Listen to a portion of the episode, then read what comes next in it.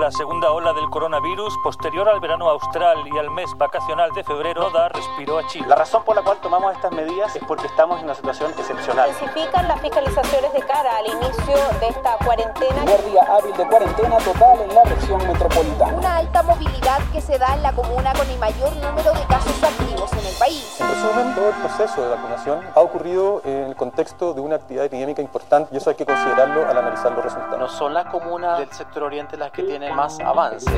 Desde la sala de redacción de La Tercera, esto es Crónica Estéreo. Cada historia tiene un sonido. Soy Francisco Aravena. Bienvenidos.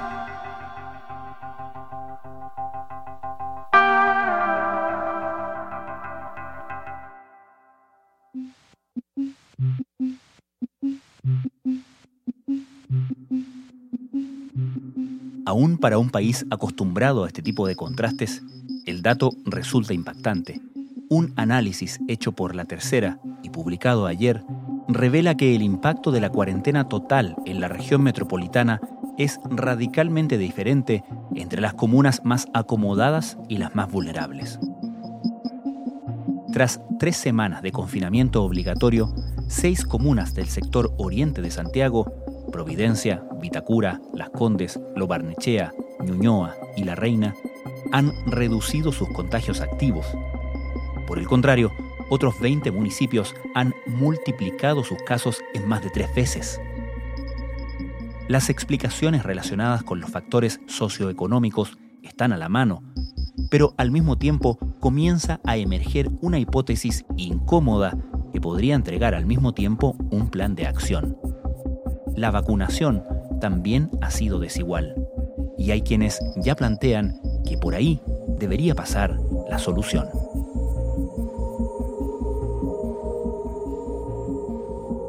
Ayer empezamos la cuarta semana de cuarentena general en la región metropolitana. Una cuarentena que es la más dura en, términos de extensión desde lo que pasó en el invierno pasado estamos con 23.000 casos activos, que es también la mayor cantidad desde junio de, de 2020.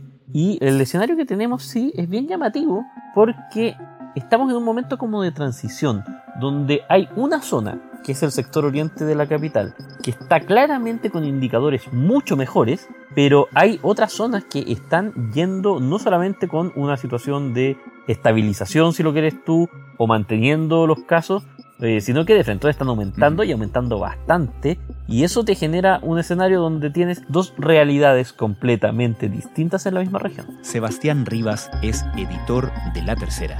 Hay varios factores que son difíciles de, de aislar unos de otros. En primer lugar, uno debiera partir diciendo que las eh, comunas del sector alto de la capital, eh, salvo al comienzo, cuando, cuando fueron las primeras de eh, toda la región que fueron a cuarentena, que tuvieron casos, siempre han estado con menos casos que el resto de las comunas. Nunca llegan a ser tantos casos. Nunca llegan a un escenario donde tú digas, sabes que están más altas que el resto de la capital. Siempre primero han tenido casos más bajos. En segundo, estas comunas también han tenido menos exceso de muertes, que es el otro cálculo que uno hace como para ver el impacto general de la pandemia, por lo tanto uno podría decir que son menos afectadas. Pero en este punto, incluso los expertos les llama la atención que hay una tendencia tan opuesta, porque las realidades son totalmente distintas. Eh, mientras en las Condes, por ejemplo, en las tres semanas de cuarentena se bajó un 40% los casos, en lo espejo, que está probablemente a unos 20 kilómetros de distancia, la situación es que se han duplicado eh, y sigue aumentando.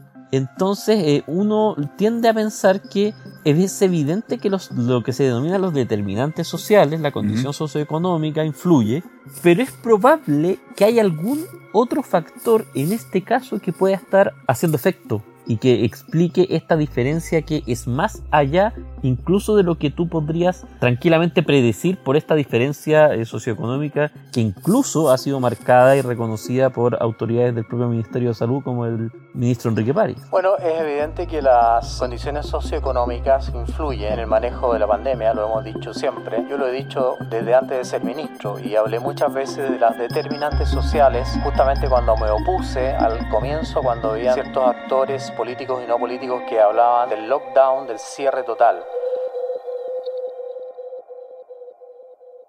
¿Y cuáles serían esas otras variables? Hay una que es la más sospechosa, entre comillas, la que, la que, y que sería una buena noticia y una señal de alerta al mismo tiempo, la vacunación. Mm. Cuando tú miras las seis comunas de la región metropolitana que han bajado sus casos en los últimos en, las últimas tres semanas, son Las Condes, Providencia, Vitacura, La Reina, Ñuñoa y Lo Barnechea. Seis comunas del sector oriente, seis comunas que tienen situación socioeconómica muy buena, pero además cinco de esas comunas, salvo Lo Barnechea todas las demás, son las cinco primeras en ranking de vacunación. Son las que más tienen vacunas, digamos, de segunda dosis. Todas esas comunas, salvo Lo Barnechea, tienen sobre 40% de la población objetivo vacunada. Y cuando tú vas hacia abajo y ves las comunas que están en peor condición, de las 10 comunas que están en peor condición, 8 tienen vacunaciones que son menores a un tercio, digamos, menores al 33% de la población objetivo. En algunos casos incluso en torno al 20%.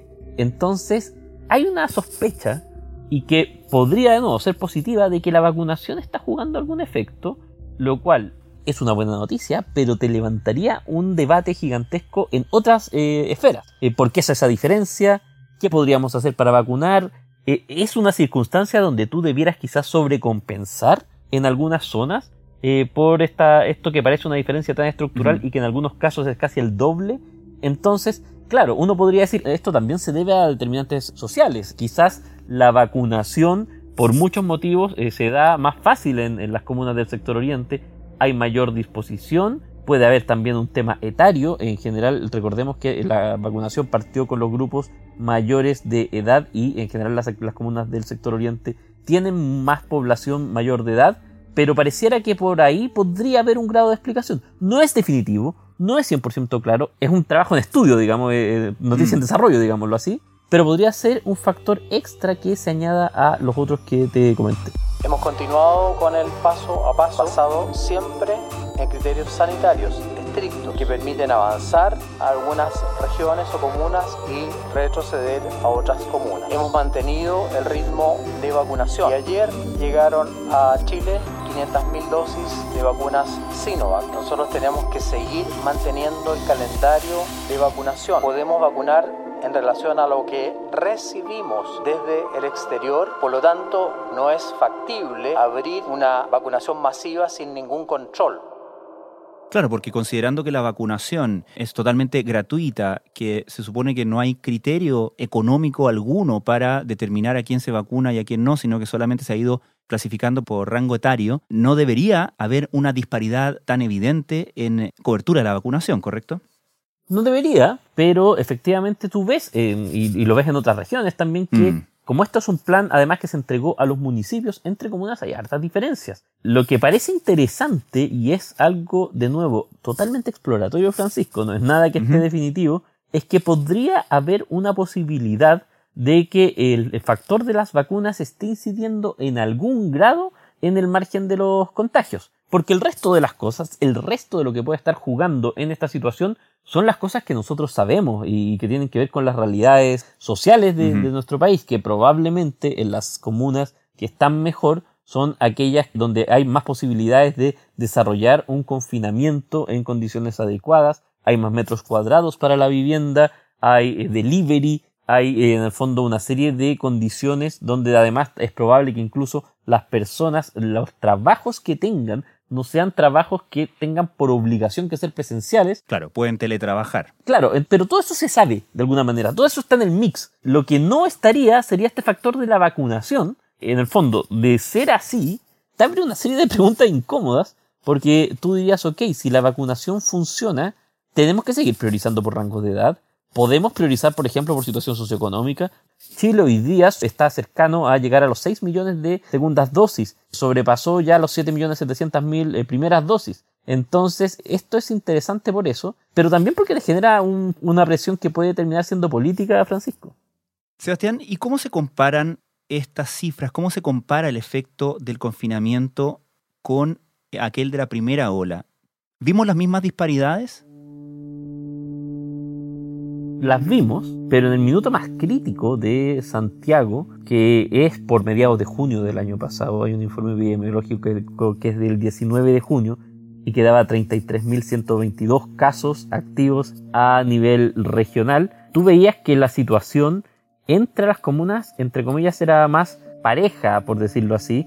Las comunas del barrio alto sí, tenían, tenían un rendimiento que era mejor tenían menos casos, pero por ejemplo, todas las comunas estaban sobre los 100 casos activos por cada 100.000 habitantes, que se considera el factor más alto. Hoy día, eh, recién con el informe epidemiológico el sábado pasado, hay dos comunas, Vitacura y Las Condes, que están bajo esa cifra, muy por debajito, sí, 95 y 97 casos por cada 100.000 habitantes. A los 120 días de la llegada de la pandemia a Chile, la región metropolitana comienza a mostrar una tendencia a la baja en el número de contagios, según el último informe epidemiológico el temor que uno tiene, Francisco, es que pese a que en todo el país uno podría decir con cierta comodidad que estamos en el peor momento o hemos estado este año en el peor momento del COVID, en la región metropolitana eso no es cierto. El año pasado estuvimos casi un tercio peor.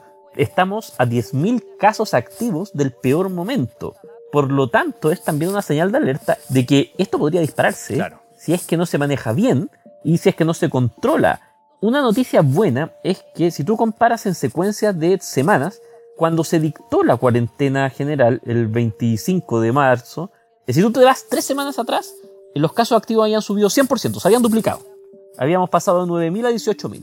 Entre ese momento y ahora, que son tres semanas también, los casos han seguido creciendo, no han bajado a nivel regional, pero suben a un ritmo de 25%. Es decir, se ralentizó la forma en que crecen los casos pero de todas maneras sigue subiendo, lo cual explica por qué el gobierno está siendo bastante conservador en términos de decidir cualquier medida como un potencial desconfinamiento o avance de comunas a eh, otras fases que no sean la fase 1, donde está todas las comunas de la región metropolitana. A continuación daremos a conocer los anuncios del paso a paso de hoy día a cargo de la doctora Paula Daza, subsecretaria de Salud Pública, la mejor evaluada del Ministerio de Salud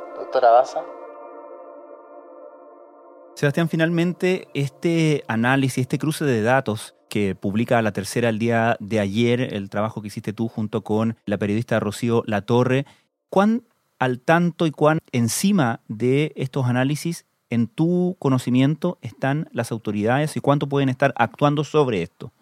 Es una pregunta interesante. Uno ve que en general los trabajos que se hacen de análisis de información desde los medios son replicados o son comentados en, por ejemplo, las conferencias que tiene tres veces por semana el Ministerio de Salud. De hecho, este lunes este tema eh, fue preguntado en la conferencia de prensa y el ministro París salió a avalar en el fondo que hay diferencias por determinantes sociales, salió en el fondo a dar la razón al, tema. Por lo tanto, uno podría decir que sí, que hay interés, digamos, y, estos análisis son replicados con bastante frecuencia, pero además también, de nuevo, eh, estas circunstancias, estos análisis, ayudan también a presentar miradas que pueden ir anticipando situaciones de, eh, de, otro tipo. Por ejemplo, esta situación del sector oriente podría devenir en un problema político porque hoy día las comunas están con índices mejores que otras comunas que están en transición a lo largo del país. ¿Qué es lo que pasa? Que en la región metropolitana no se comportan las comunas como se comportan en otras partes. En otras partes las comunas son más independientes, aquí están interrelacionadas. Sin embargo, uno podría decir, ok, en la medida de que las comunas del sector oriente sigan estando con cifras positivas, entre comillas, o son mejores que otras, ¿cuánto podrá aguantar el gobierno para no desconfinar? ¿O qué costo político podría traer un desconfinamiento en las comunas que son asociadas con los sectores más pudientes de la sociedad? Ahí hay una alerta que yo también entiendo que son esas alertas que miran quienes leen nuestros artículos, entre los cuales no me cabe ninguna duda porque lo sabemos, están las eh, autoridades de gobierno, porque lo comentan, porque en muchos casos lo hacen explícito, siempre hay margen de análisis. Esa es una de las cosas de esta pandemia. La información es tanta que las miradas siempre son muy distintas y complementarias.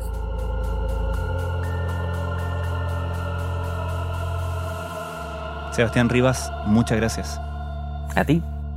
Muchas gracias, doctora Daza. Siguiente pregunta, por favor. Estás escuchando Crónica Estéreo cada historia tiene un sonido. Hola, ¿cómo están? Muy buenas tardes. Eh, solo seis comunas de la región metropolitana han bajado sus casos activos desde que comenzó la cuarentena total. Estas seis comunas pertenecen todas al sector oriente. ¿Cómo se explica esta desigualdad? ¿Cuánto están incidiendo los factores socioeconómicos en el control de la pandemia? Se lo pregunto porque eh, muchas personas con menores ingresos de igual forma deben salir a trabajar, mientras que en estas comunas está, por ejemplo, la opción del teletrabajo. Ministro, las ayudas económicas están llegando tarde y dificultando por eso también el control de la pandemia?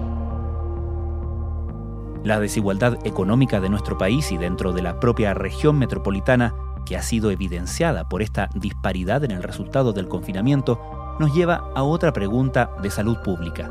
¿Cómo hacerse cargo de este problema a la hora de establecer este tipo de medidas restrictivas? Bueno, yo creo que esto se ha conversado bastante. La única manera de hacerse cargo es efectivamente protegiendo a esta población y para eso necesitamos que se queden en la casa lo más posible y para esto necesitamos que tengan un ingreso, sobre todo aquellos que son trabajadores informales que tienen que salir día a día a ganarse la vida. La doctora Janet Vega es ex subsecretaria de Salud y consultora de la Organización Mundial de Salud. Esos son los más vulnerables, esas personas, y son las que viven en peores condiciones. Por lo tanto, la verdad es que ellos están arriesgando todos los días a enfermarse cada vez que salen porque tienen que ir en, transporte público que está muy atochado, etc. Entonces, esa es una, es una, em, una, una de las cosas que hay que hacer. Y lo segundo es asegurar que efectivamente se hagan algunas medidas como por ejemplo el transporte, poner aforo, que también se ha hecho harto, y probablemente más transporte en vez de menos, pero con aforo limitado, si es que quieren mantener a la masa de trabajadores funcionando, que básicamente son los que atienden los servicios y algunos de esos esenciales. Y lo tercero, por cierto, es que hay que revisar la lista de servicios esenciales, porque los trabajadores, por ejemplo, que son trabajadores de lugares como mercados o lugares como construcción, etcétera, de verdad que ellos no necesitan, si se les mantiene el sueldo, eh, salir a trabajar. Ahí lo que ocurre es que se está protegiendo a la industria más bien, pero todo, desafortunadamente, tenemos que hacer un esfuerzo importante y si hay pymes, habrá que gastarse los recursos que se requieren para apoyar esas pymes mientras pasamos todo este tremendo problema que tenemos con la pandemia. Doctora, en ese sentido, lo que explicaría el efecto de las cuarentenas esta vez, este año, tiene que ver con que las herramientas que se han puesto a disposición no han estado a disposición esta vez? Dos cosas. Una, nunca han estado a disposición realmente, pero lo segundo es que eh, la, en la cuarentena es un mecanismo que se utiliza como última medida o al muy comienzo de la pandemia y el objetivo es disminuir la circulación del virus. Pero para que esto ocurra, tiene que haber al menos una disminución de 70% de la movilidad en las ciudades, entre 60 y 70%. Si no se cumple eso, es una cuarentena que en realidad no es cuarentena y puede transformarse en una cuarentena eterna que termina cansando a la gente. ¿Para qué hace uno esas cuarentenas? Cortas y profundas, para permitir que no circule o que disminuya la circulación del virus y al mismo tiempo uno se prepara para reforzar sus mecanismos de testeo y trazabilidad y aislamiento para que cuando se abra de nuevo este incendio grande que ya debería estar más o menos apagado, hay que estar mirando las cenizas para que no se produzcan otros incendios que puedan crecer, que en este caso serían los lugares específicos donde empiezan a haber casos. Entonces, por eso que es una estrategia mixta y al mismo tiempo rápidamente considerar el tema de la vacunación y uno, bueno, ahí podría hacer múltiples estrategias, ¿no? Una estrategia, por ejemplo, podría ser que tú hicieras una vacunación a todos los grupos desde un comienzo en aquellos lugares donde estás teniendo mayor carga de enfermedad o donde sabes que tienes gente más desprotegida. La parte primaria está funcionando muy bien y yo creo que eh, hay que poner especial énfasis en vacunar en aquellas poblaciones que son las que están más expuestas, en aquellas comunas donde no se ha logrado disminuir movilidad y para eso se requiere tener recursos suficientes en esas comunas, en la atención primaria, para que no compitan los recursos las personas para o vacunan contra influenza o vacunan contra COVID o son los mismos que están trazando. Entonces hay que armar una masa de trazadores importante para que además puedan efectivamente ir chequeando casos y contactos y ir asegurando que las personas que son contactadas acudan a vacunación apenas puedan, digamos. Hasta el día 18 de abril a las 19.18 horas hemos vacunado a 7.735.162 personas con una dosis. Con dos dosis hemos llegado a vacunar a 5.428.829 personas. Doctora Janet Vega, muchísimas gracias. De nada, pues, Francisco.